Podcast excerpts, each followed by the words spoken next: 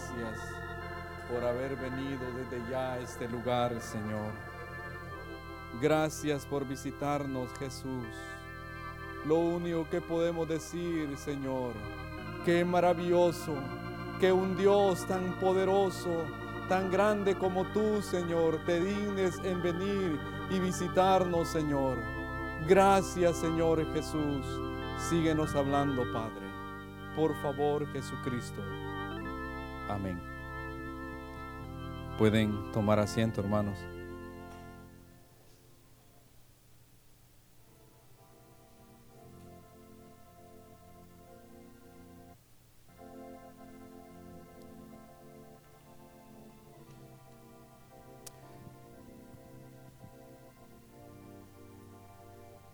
Pues aquí estamos otra vez. Hermanos, eh, quiero pedirles disculpas, ¿verdad? La última vez que, que estuve, pues estaba compartiendo acerca de la prudencia y la imprudencia. y yo le comentaba a un hermano, yo no sé si fue imprudencia, pero yo lo hice por obediencia, ¿verdad? Esa semana fue una semana bien difícil eh, me pegó bronquitis, dijo el doctor Fidel, y nunca me había pegado una gripe como esa, de verdad. Y, pero por obediencia me subí acá y al final no pude concluir el mensaje. Pero hermanos, les agradezco a muchos hermanos, de verdad, de verdad de corazón les agradezco, porque yo experimenté el cuerpo de Cristo. Y es que eh, al final algunos hermanos me dijeron, hermano, ánimo, ¿verdad? Y se siente rico después de haber tropezado que alguien lo, levante, ¿verdad? Entonces les agradezco, ¿verdad? Y también otra de las cosas que me sentí halagado es que normalmente uno se prepara, ¿verdad? Y, uno quiere hacer lo mejor posible. Y hermanos, y a veces eh, el mensaje no cala o el mensaje no llega pero hermanos, eh, hubieron unos hermanos que le dijeron al pastor, mire pastor, el mensaje estaba un poco interesante, ¿verdad? Entonces, que lo, que lo termine. Entonces, eh, voy a hacer un pequeño repaso, ¿verdad? De lo que estuvimos hablando. Y hermanos, si yo eh, el mensaje le había puesto, andad como sabios y no como necios. Y es que fíjense que a veces hay un tema, ¿verdad? Hay un, hay un punto que muchas veces no lo tocamos y es la imprudencia. Y miren hermanos, yo creo que en cada momento de nuestras vidas, si no es con nuestra boca, es con nuestras acciones y hasta con nuestros pensamientos cometemos imprudencias.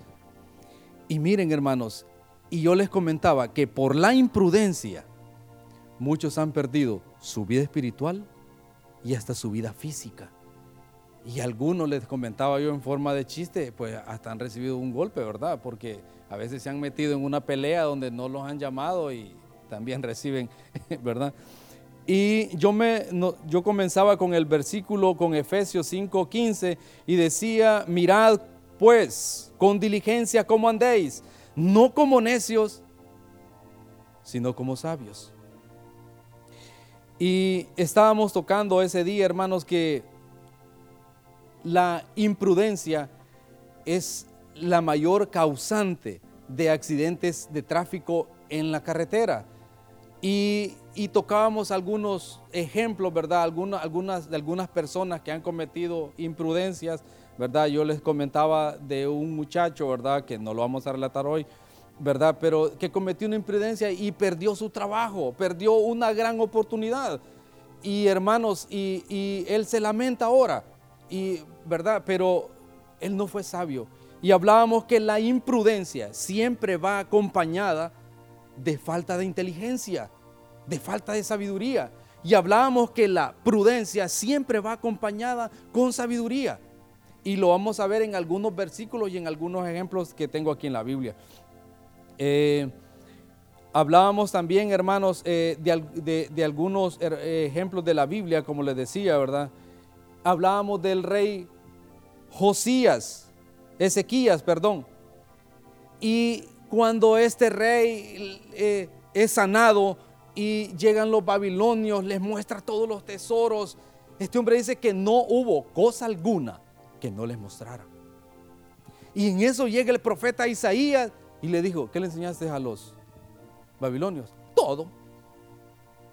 Y Isaías le dijo, por cuanto hiciste esto, esto y esto y esto vendrá y a tus hijos. Y hermanos, y yo les comentaba a los hermanos que una de las cosas que a mí me impactó fue el último versículo que este sí lo vamos a leer de Ezequías, que dice en el 19, entonces Ezequías dijo a Isaías, es eh, segunda de Reyes 20 del 12 en adelante, ¿verdad? Pero vamos a leer el 19, dice, entonces Ezequías dijo a Isaías, la palabra del Señor que has hablado es buena. Pues pensaba, no así si hay paz y seguridad en mis días. Hermano, no les da dolor esto. O sea, es un juicio para sus hijos. Es una desgracia total para sus hijos. La palabra que me diste es buena. Yo le decía, este hombre estaba loco. Y saben que muchas veces eso pasa con nosotros. Nos vale, como decimos aquí en Honduras, chancleta, ¿verdad? Las consecuencias que van a sufrir los que están atrás. No pensamos en nuestra familia, no pensamos en nuestros amigos, ni en nuestros vecinos, no pensamos en nadie. Que, de todas maneras, yo le ponía aquí, bueno, lo bueno es que esto no sucederá, o yo ya estaré muerto cuando esto suceda. Eso es lo que estaba diciendo Ezequías. De todas maneras, yo ni lo voy a ver, pero sus hijos y hermanos, yo creo que los que son padres o los que tenemos familia, los que tenemos una esposa, aunque es una responsabilidad, siempre anhelamos lo mejor, ¿o no? Siempre queremos un futuro bonito en Dios y, y bien. Para mí Ezequías tenía problemas. Hermanos, otra de las cosas que estuvimos viendo fue de este joven, hablando siempre de la imprudencia. Y es que de Asael,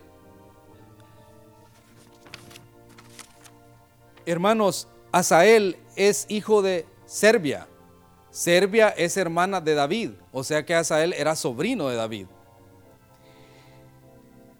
Se recuerda en el relato que hay una pelea entre los de Joad y los hijos de los, de Israel, y el general era Amner. Y dice que agarraron unos jóvenes y se mataron ahí entre ellos, y dice que los dos grupos se mataron al mismo tiempo. Pero dice que los hijos de Judá empezaron a vencer a los de Israel y empezaron a, huir. Pero la Biblia habla de un joven, de este Asael. Dice que era ligero, era pilas, era, era un joven deporte. Fíjense que yo, yo estaba pensando hoy y decía yo, este joven no era como dice el pastor un pelagato. Yo creo que este joven estaba cerca del rey. Estaba allí en la mesa. Yo creo que los que hemos tenido la oportunidad de tener eh, personas bajo nuestro cargo en alguna empresa o con la familia, uno siempre está observando un prospecto, ¿verdad? Diciendo, mm, este me puede servir. Si se me va el de la bodega, pues puedo poner este de bodeguero, ¿verdad? Si, si se me va el de la limpieza, pues esta muchacha puede ser yo creo que David, yo pensando, ¿verdad? Yo creo que David de repente miraba a Asael y decía, mm, este tiene madera. Este chavo, si se, me, si se me va el general que tengo ahí en el norte, este un poquito preparadito, bien que me puede servir allá. Yo creo que David lo miraba porque el Espíritu Santo, no de puro gusto, puso características preciosas de este joven. Este relato lo encontramos en 2 de Samuel 2 del 17 en adelante, no lo vamos a leer. Yo se lo voy a, parafrasear. Pues dice que van huyendo. Asael, el joven Pilas, el que prospecto, no se conformó con matar a los pequeños, él quería algo, algo grande, pero estaba tentando contra su vida no era sabio lo que estaba haciendo. Y corre tras Amner. Y hermanos, Abner no era cualquiera. Era un hombre de guerra experimentado. Y miren hermanos, a mí me da dolor cuando escucho los gritos de Abner. ¿No eres tú, Asael? Yo no quiero gritar mucho porque, pero creo que le gritaba. Mire, no eres Asael, ve en pos de otros, no me sigas. Y él no hacía caso. Y le vuelve a gritar la segunda vez, Asael, no eres tú, ve en pos de otros y toma sus despojos. Pero Asael no hacía caso. Y le grita la tercera vez, Asael, he de herirte hasta derribarte. ¿Y cómo quedaría yo delante de Joab, tu hermano? Ven por de otro. No hizo caso. La imprudencia lo invadió. Y ustedes saben el final de la historia. Dice que lo atravesó y ahí quedó muerto. Un prospecto muerto por la imprudencia. Hermanos, no vemos que también en nuestras iglesias y en la actualidad, jóvenes tan preciosos, jóvenes con un futuro prometedor, y terminan yéndose de la iglesia por una imprudencia. Y, hasta pueden perder el reino por una imprudencia. Hablamos de este joven. Y hermanos, también nosotros cometemos imprudencias. Ustedes están viendo delante de ustedes uno de los hombres más imprudentes, pero también alégrense. Pueden ver la misericordia de Dios aquí, porque es por pura misericordia que uno está parado acá. Les voy a contar una imprudencia. Hace años yo trabajaba en una maquila y ese año hicieron una competencia, habíamos cuatro turnos, a diurno, a nocturno, B diurno y B nocturno. Era cuatro por cuatro. Llegaron una vez los gerentes y dijeron, miren señores, este año tenemos una competencia. Van a calificar eficiencia, todo. Miren, teníamos un buen equipo. Para no cansarle la historia, quedamos en primer lugar. Nos dieron un premio monetario y nos dieron unas cosas de trastes que yo se las di a mi mamá, pero nunca falta alguien va y dice, hey, como somos los campeones, vamos a celebrar. Y empezaron las ideas, ¿verdad? Vamos aquí, vamos allá. Y alguien dijo, vamos a la playa. Eh, a la playa. Yo, hermanos, siempre traté de dar un buen mensaje, ¿verdad? Que era cristiano. Yo decidí, no, yo no voy a ir porque yo sabía el ambiente que se iba a manifestar ahí. Yo tenía tres amigos, dos de ellos cristianos, perdón, dos de ellos no cristianos y uno cristiano. Y me dijeron, Ramón, vamos, mire, vamos a estar con ustedes, nosotros la vamos a pasar bien. La verdad, hasta cierto punto sí me gustaba estar con ellos, porque eran de, esos, de esa gente que lo respetan a ustedes, ¿verdad? No pasan hablando malas cosas, sino que usted tiene un buen ambiente. No, lo recomiendo, ¿verdad? Pero en ese tiempo yo me iba con ellos. Al final me convencieron y fui. Estando en la playa, pues uno va a bañar y toda la cosa. A alguien se le ocurre empezar a calar en la lancha. Vamos, pues, pues vamos. Pues yo me subí la primera vez. Pues yo no lo vi tan divertido. No sé si a ustedes les gusta, pero subirse en esa lancha y andar ahí y regresar, yo no lo vi tan divertido. Pero alguien dijo, yo pago, subámonos otra vez. Bueno, subámonos otra vez. Y otra vez ahí Pero yo tenía un compañero de trabajo, yo no me acuerdo cómo se llama, pero le decían el guato. Y yo me acuerdo del guato. Yo sabía que Guato era uno de los mejores pescadores que yo conozco, le encantaba pescar era bueno para nadar. Cuando vamos en esa vuelta, yo le digo al Guato, Guato, nos subimos la otra, pero nos tiramos aquí. Yo me tiro, me dice tirémonos. La lancha llega, nos subimos otra vez. Hermano, estábamos lejos de la playa. Y voy en una orilla de la lancha y le hago esto. ¿eh? y le hago así. se tiró. Solo se tira y yo me tiro. Yo empecé a nadar, ¿verdad? Lejos de la playa, nadando. Diez minutos y estoy en el mismo lugar. Bueno, no importa, sigo nadando. En el mismo lugar. Y ahora, sin fuerzas. Bueno, voy a seguir nadando. Hermanos, empecé a darme cuenta en la situación que estaba. Y hermanos, les cuento esto porque a veces de nuestros errores, si nos humillamos, Dios los saca bendición. Y miren, estoy ahí. Y empiezo a darme cuenta que ya no tengo fuerzas. Las únicas que tengo solo son para mantenerme a flote, pero ya no puedo avanzar. Las piernas se me cansaron, los brazos se me cansaron entonces empecé a razonar con mi cabeza. Y dije yo, ¿cómo vine a morir aquí?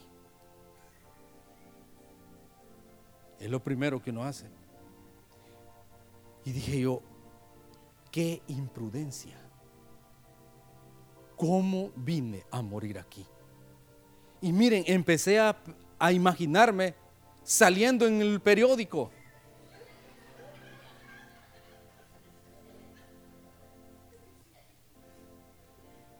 Después empecé a pensar en mis seres queridos.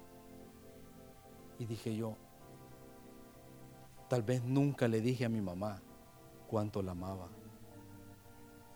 Tal vez no fui el mejor hijo. Entonces, hermanos, me di cuenta que ese día iba a morir. Me acordé que existía un Dios empecé a decirle, Señor, perdóname por mi imprudencia. Perdóname por no haber hecho las cosas de otra manera. Señor, por favor, permíteme por lo menos arrepentirme, humillarme, reconocer mi error y humillarme. Permíteme, Señor, que si hoy muero, que vaya contigo. Hermano, empecé a sentir que el Señor empezó a oír mi oración. A todo esto, hermanos, solo tengo las últimas pocas fuerzas para mantenerme ahí. Yo siento que ya no puedo más. Y empiezo a orar y me empiezo a encontrar con el Señor y empiezo a pedirle perdón, a humillarme y a pedir perdón. Y empiezo a sentir la mano de Dios ahí. Y entonces vino un gozo a mi corazón porque dije, Señor, gracias por darme la oportunidad de humillarme, de reconocer mi, mi error y arrepentirme. Hermanos,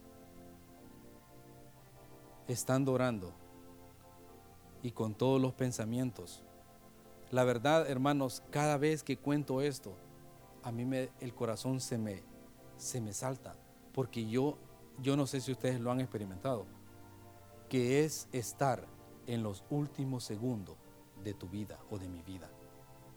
Hermano, uno sabe que ninguna fuerza humana puede ayudarnos. Ahí no hay nada que hacer. Hermano, yo me di cuenta que aunque gritara, aunque hiciera lo que hiciera, ninguna fuerza humana me ayudaría. Si, una, si yo me hundiese en ese momento y una lancha viniera a rescatarme, me, ya no me podrían encontrar. Era profundo donde estaba. Pero Dios estaba oyendo mi oración. Dios estaba ahí. Y miren, Dios obra de maneras bien extrañas. Yo siempre me pregunto cuando el Señor le dijo a los israelitas que marcharan ahí en Jericó, es como que no tiene mucho sentido andar dando vueltas, pero así es Dios para que no nos exaltemos. Hermanos, yo le pregunté al Señor, Señor, ¿podría darme una oportunidad más? Si tú me das una oportunidad más, yo veré que es tu voluntad que sobreviva, dándome una forma o dándome la gracia o la fuerza para poder salir de aquí. Literalmente la voz de Dios. Nada con una mano. Hermanos, la lógica, si usted está con un remo, dándole a un solo lado, usted no va a ir a ningún lado. Se usan los dos brazos porque usted lleva la línea. Pero si usted nada con un brazo, usted pierde la dirección. Pero Dios es así, para que no nos vanagloriemos. Y empecé a nadar con un brazo. Me cansaba y empezaba con el otro. Yo creo que nadé aproximadamente hora 40 minutos. No sé cómo. Uno de los mejores nadadores en tela a mí me dijo, de, los pescadores, me dice, lo más que uno puede aguantar es una hora en el mar profundo por, no sé, y el sol, tantas cosas. Pero yo creo que, y estoy seguro, que yo floté por la misericordia de Dios. ¿Por qué les cuento esto? Porque es parte de la imprudencia. Nos podemos meter en situaciones que no están en el guion por la imprudencia. Podemos perder un bien, podemos perder cosas que vienen al futuro por ser imprudentes. Hermanos, es muy importante que si estamos en una imprudencia o por una imprudencia estamos en una situación difícil, lo primero es reconozca que ha fallado. Lo segundo, busque a Dios y humíllese. Así como Dios me sacó de esas aguas profundas, Dios puede sacarlo a usted de donde esté. Saben que esto que yo les acabo de contar me ha servido muchas veces cuando estoy en algo que no sé que no voy a salir. Yo le digo, Señor, acuérdate, me sacaste de allá y con tu mano poderosa también hoy puedes librarme de esto.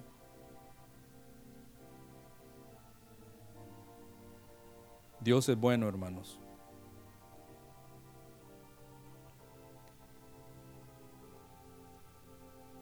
Pero también Dios quiere, hermanos, que seamos prudentes. Y no por casualidad hay más de 40 versículos en la Biblia. Solo uno no, no concuerda con, con esto, ¿verdad? Porque hay uno que habla de que cuando se presentaron delante de y empezaron a hablar más de Pablo y alguien usó esta expresión, prudencia, pero es el único. De ahí todos los demás son puntos que Dios quiere que nosotros seamos prudentes. ¿Y qué es la prudencia? Dice que es la capacidad de pensar ante ciertos acontecimientos o actividades sobre los riesgos posibles que estos conllevan y adecuar o modificar la conducta para no recibir o producir perjuicios innecesarios. Mirad pues con diligencia como andéis, no como necios, sino como sabios. Dios anhela que sus hijos sean prudentes en todo tiempo. La prudencia es parte del reino, es un requisito para los reyes y sacerdotes de Dios la prudencia siempre va acompañada de sabiduría. ¿Y qué es la sabiduría?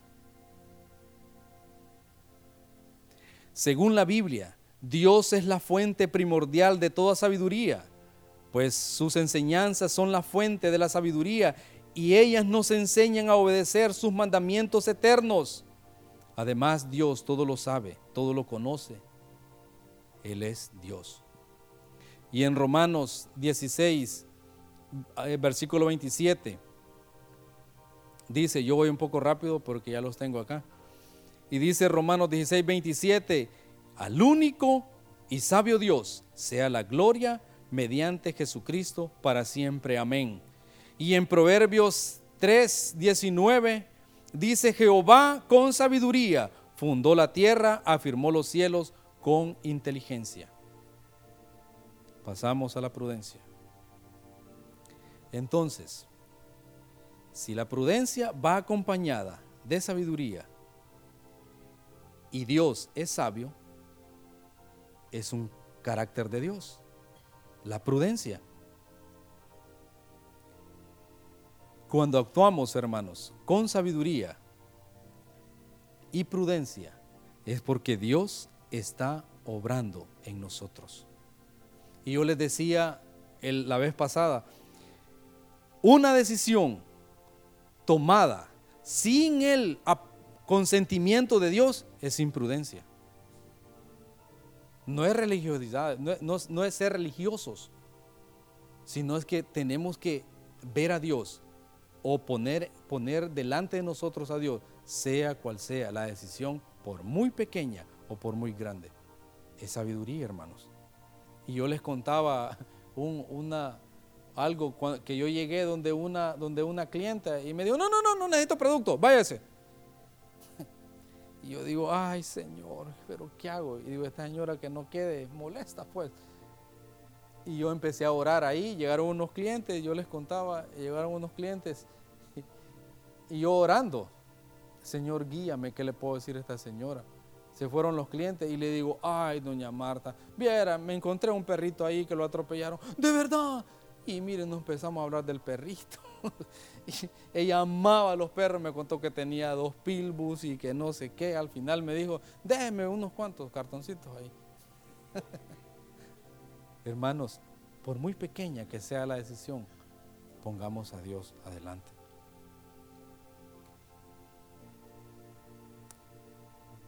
¿Cuántos se acuerdan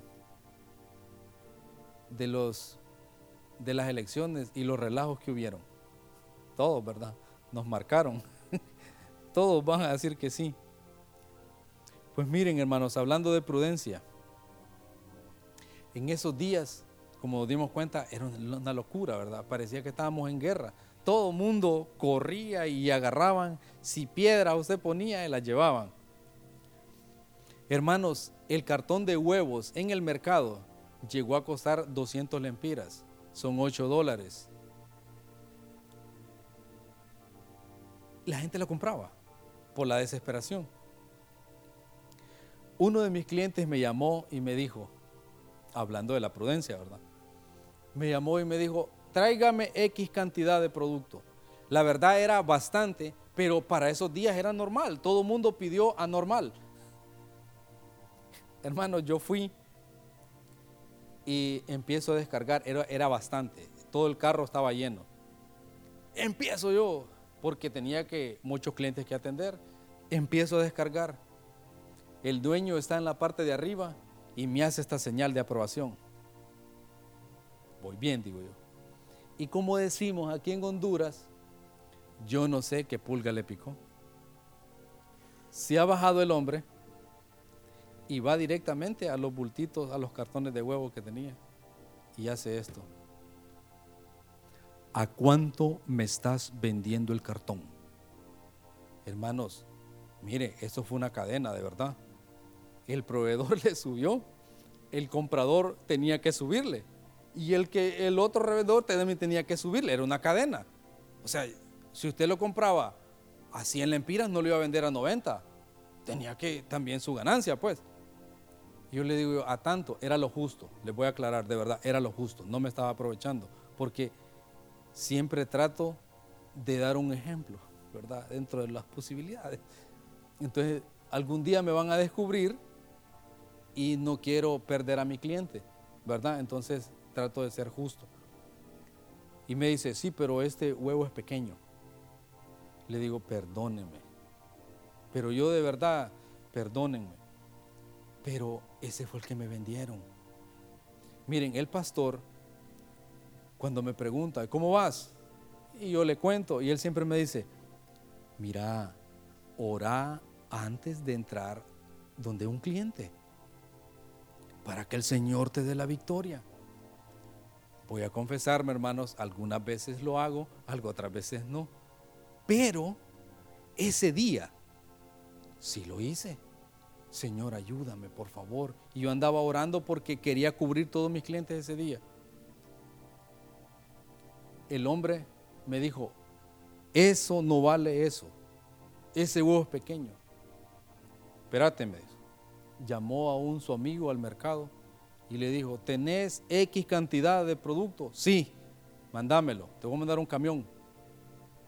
Y yo, y yo le digo, agarre su producto y se va. Yo me callé. Fue duro, hermanos. Está bien, le digo. Agarro el producto, que ya eran casi como 80 cartones. Empiezo otra vez a cargarlo al carro. Ya pensando dónde lo iba a ir a distribuir, porque ya me habían corrido, pues.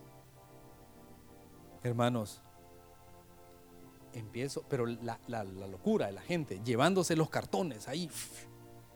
Entonces yo metiendo al carro y la gente comprando. Cuando yo regresé, ya terminé con el último viaje, cuando yo regresé ya no había ni un cartón. Traje mi talonario y empecé a hacer la factura. Una de las encargadas me dijo, Ramón, ¿y no vas a dar producto? Y le digo, mire, con dolor en mi alma, pero su jefe me dijo que no quería. Pucha, qué barbaridad, que no sé qué. El hombre, cuando vio que se estaba quedando sin producto, me grita. Pero no quiero decir lo que él me dijo, ¿verdad? Hemos trabajado todos estos años.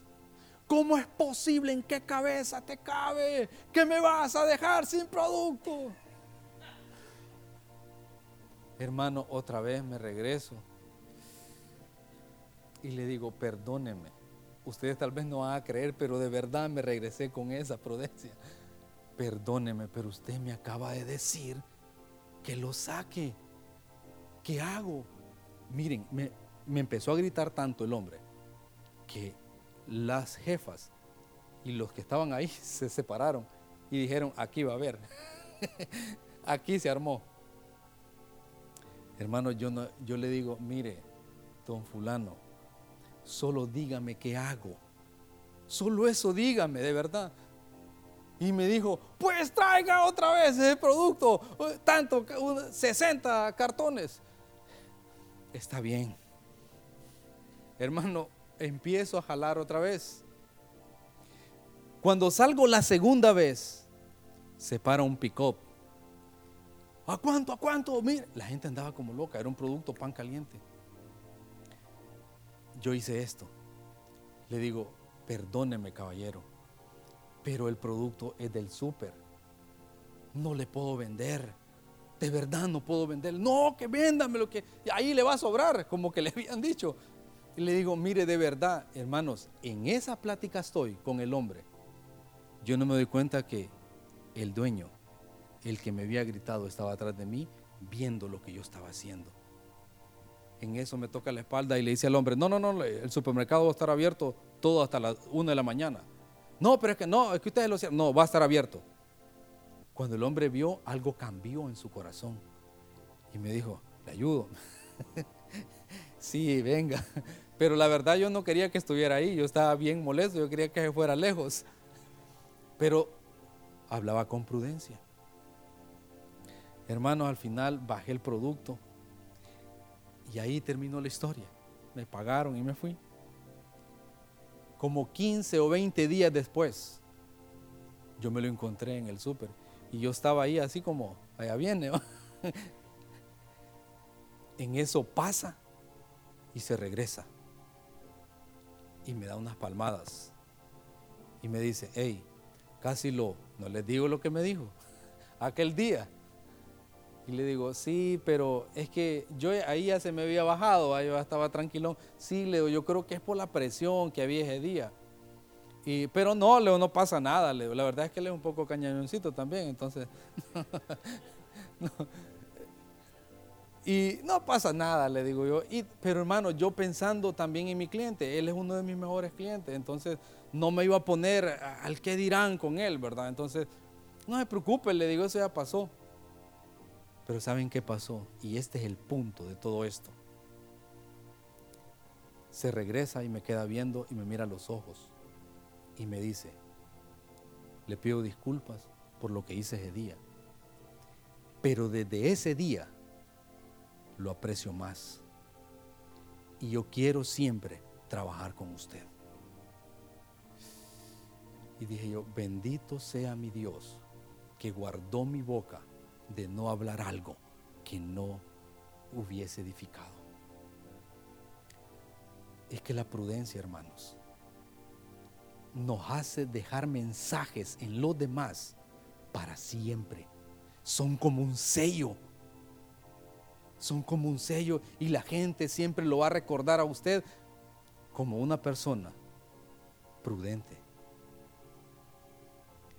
Una señora esta semana me dijo, por el producto que yo vendo, la gente se presta bromas. Y había una clienta que siempre me hablaba con doble sentido. Hermano, yo siempre agachaba la cabeza y yo clamaba, de verdad oraba. Yo nunca le dije nada. ¿Saben qué me dijo ayer? Me dijo, mire, usted es digno de respeto. Hermano, yo no les cuento esto, no para jactarme, de verdad. Miren, si ustedes me hubiesen preguntado antes de subirme aquí, hermano, yo me subía diciéndole, Señor, que el pastor me diga, vos no vas a compartir, yo voy a compartir. Y yo le decía a mi esposa, el pastor me era eso, lo abrazo y le doy un beso. Hermanos, el subirse aquí no es cosa ligera. Pero ¿saben por qué les cuento esto?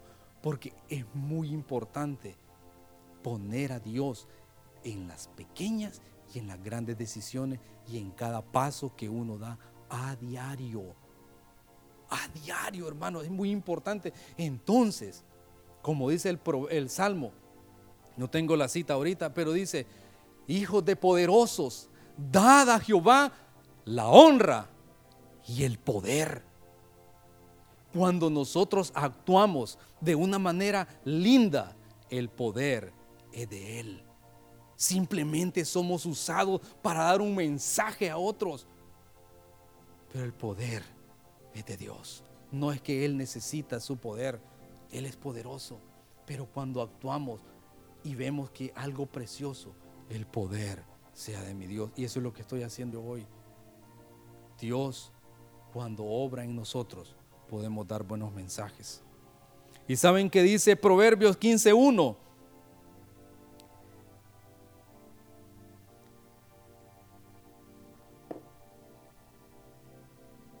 Dice Proverbios 15.1, la blanda respuesta quita la ira, mas la palabra áspera hace subir el furor. La lengua de los sabios adornará la sabiduría, mas la boca de los necios hablará sandeces. Y miren lo que dice Primera de Corintios 1:30. Mas por él estáis vosotros en Cristo Jesús, el cual nos ha sido hecho por Dios sabiduría, justicia, santificación y redención. Y es que cuando es que cuando la prudencia entra en nosotros, podemos dar un mensaje para siempre, hermanos. Salomón recibió abundancia de prudencia y sabiduría, pero terminó mal. Miren lo que dice Primera de Reyes 4:29 y dio Dios a Salomón sabiduría, prudencia muy grande y anchura de corazón como la arena que está en la orilla del mar. Pero Salomón terminó si recibió tanto de esto, pero terminó cometiendo muchas imprudencias al final de su vida. Y es que la sabiduría y la prudencia siempre van de la mano. Y vamos a leer Proverbios 2 del 1 al 4. Y dice, Hijo mío, si recibieres mis palabras y mis mandamientos guardares dentro de ti, haciendo estar atento tu oído a la sabiduría y si inclinares tu corazón a la prudencia, si clamares a la inteligencia y a la prudencia dieres tu voz, si como a la plata la buscares y la escudriñares como a tesoros, entonces entenderás el temor de Jehová y hallarás el conocimiento de Dios, porque Jehová da la sabiduría y de su boca viene el conocimiento y la inteligencia. Él provee de sana sabiduría a los rectos, es escudo a los que caminan rectamente. Él es quien guarda las veredas del juicio y preserva el camino de sus santos. David era un hombre prudente. Era tan prudente que Saúl le tenía miedo. Y eso lo, vemos en 1 Samuel 1, 18, 14 y 15. Yo los leo rápido, hermanos, pero es que ya los tengo aquí. Y dice, y David se conducía prudentemente en todos sus asuntos, y Jehová estaba con él. Y miren el 16.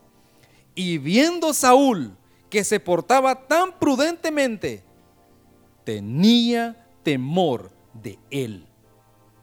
Hermanos, yo me ponía a pensar,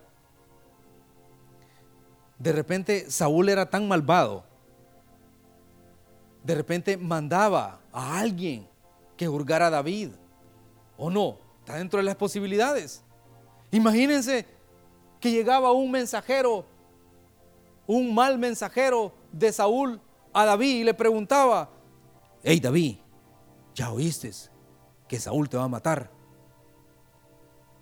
un imprudente, ¿qué respondería? O un hondureño, que venga. ya, va a ver, que me vale. Pero seguramente David no respondía así. Seguramente David decía, ¿qué dijiste? Dijo Saúl que te iba a matar. De repente Saúl, David respondía, vieran como oro para que nuestro Dios guarde a mi rey de que haga tal cosa. O sea, yo lo único que podría, puedo hacer cuando Él me quiera matar es tal vez huir o esquivar una lanza. Eso es lo único que puedo hacer. Pero Dios me guarde de levantar mi mano contra el ungido de Jehová. Y seguramente el, el enviado llegaba y le preguntaba, ¿y qué te dijo David? David no dice nada. David más bien clama por usted. David ora que usted sea guardado. Saúl tenía temor de David por su prueba. Saben que una vez yo iba pasando en la bodega y, yo me quedé trabado con un troquito y uno de los muchachos, ya se imaginan, ¿verdad? Ahí fuertote, me gritó, me habló bien mal y miren, yo me regresé y yo le iba a responder, pero yo le dije, mire, disculpe, le digo, no es que yo quiera estar parado ahí, es que hay un estorbo. Y el hombre me siguió gritando. No nos volvimos a hablar. Un día alguien llegó y me dijo, hey, fíjate que fulano y fulano, fulano dijo esto y esto y esto. Entonces yo lo quedé viendo y le dije, dígale a fulano que lo aprecio mucho. Y si, dígale que si hoy me lo encuentro, yo le puedo dar un abrazo porque yo no tengo nada en mi corazón contra él. Fíjense que al siguiente día ese fulano llegó y me dijo, hola, ¿qué tal?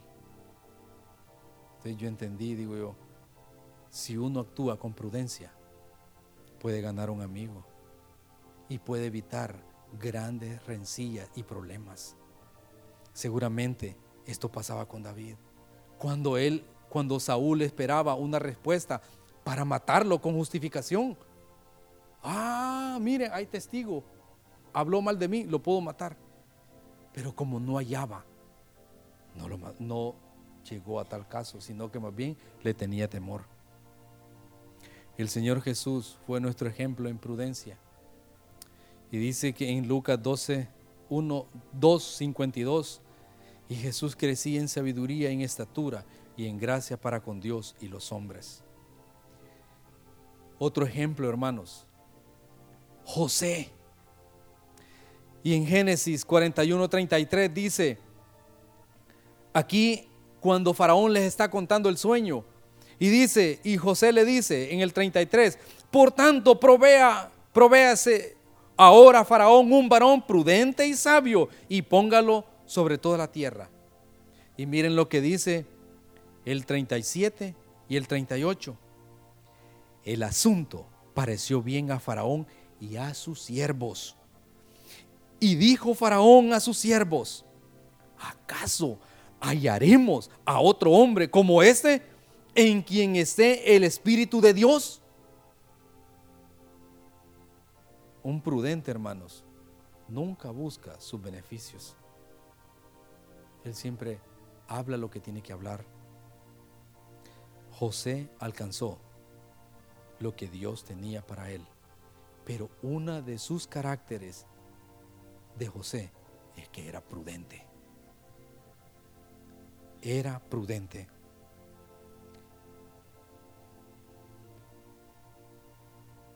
Dios quiere, hermanos, que seamos prudentes. Ya para ir concluyendo, Samuel Morris, el africano que evangelizó América del Norte. Samuel Morris viajó desde África en un viaje, los que han leído el libro, es uno de los viajes más horribles para un ser humano. Este hombre viaja desde África a Estados Unidos porque este hombre tenía un anhelo profundo por aprender más acerca del Espíritu Santo. Y dice que una vez eh, en el relato del libro va Samuel Morris con unos pastores, van a un funeral y los pastores le decían, Samuel Morris, la, la característica de este hombre es que era un hombre callado, era prudente, solo hablaba lo que tenía que hablar, hermanos. Y dice que los pastores le mostraban, mira Samuel, qué hermoso edificio, mira qué gran puente, mira qué esto. ¿Saben qué respondió Samuel Morris? Yo he venido desde África a aprender más del Espíritu Santo y ustedes me enseñan estas cosas. Quiero saber más del Espíritu Santo. Samuel Morris fue a un instituto bíblico recomendado por uno de los más grandes pastores o reverendos de esa época. Y cuando Samuel Morris llegó al instituto bíblico, lo atendieron como un rey y le dijeron, escoja la habitación en la que usted quiere vivir, quiere dormir. ¿Saben qué respondió este hombre? A mí demen la que nadie quiere. Un prudente siempre actúa con prudencia. Hermanos, David Wilkerson, una vez parado en el púlpito, dijo, yo no conozco un hombre más humilde que yo. Una imprudencia. Al siguiente domingo, se paró en el púlpito y dijo, tengo pocas palabras para ustedes que decir. Primero, pido perdón por lo que dije el domingo. Segundo, desde ahora en adelante, yo nos sentaremos ahí y no nos iremos de este lugar hasta que el Espíritu Santo nos visite y nos quebrante. Porque solo Él es humilde hermanos, y ahí se paraban, ahí se sentaban. Y dice que el Espíritu Santo venía después de estar un tiempo en silencio y eran quebrantados y quebrantados y salían llenos del Espíritu Santo.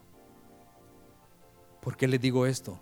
Porque si cometimos una imprudencia, reconozcamos el error, humillémonos y volvámonos a Dios el joven rico, perdón, el joven, el, el, que pidió la herencia, ¿cuál era? El pródigo.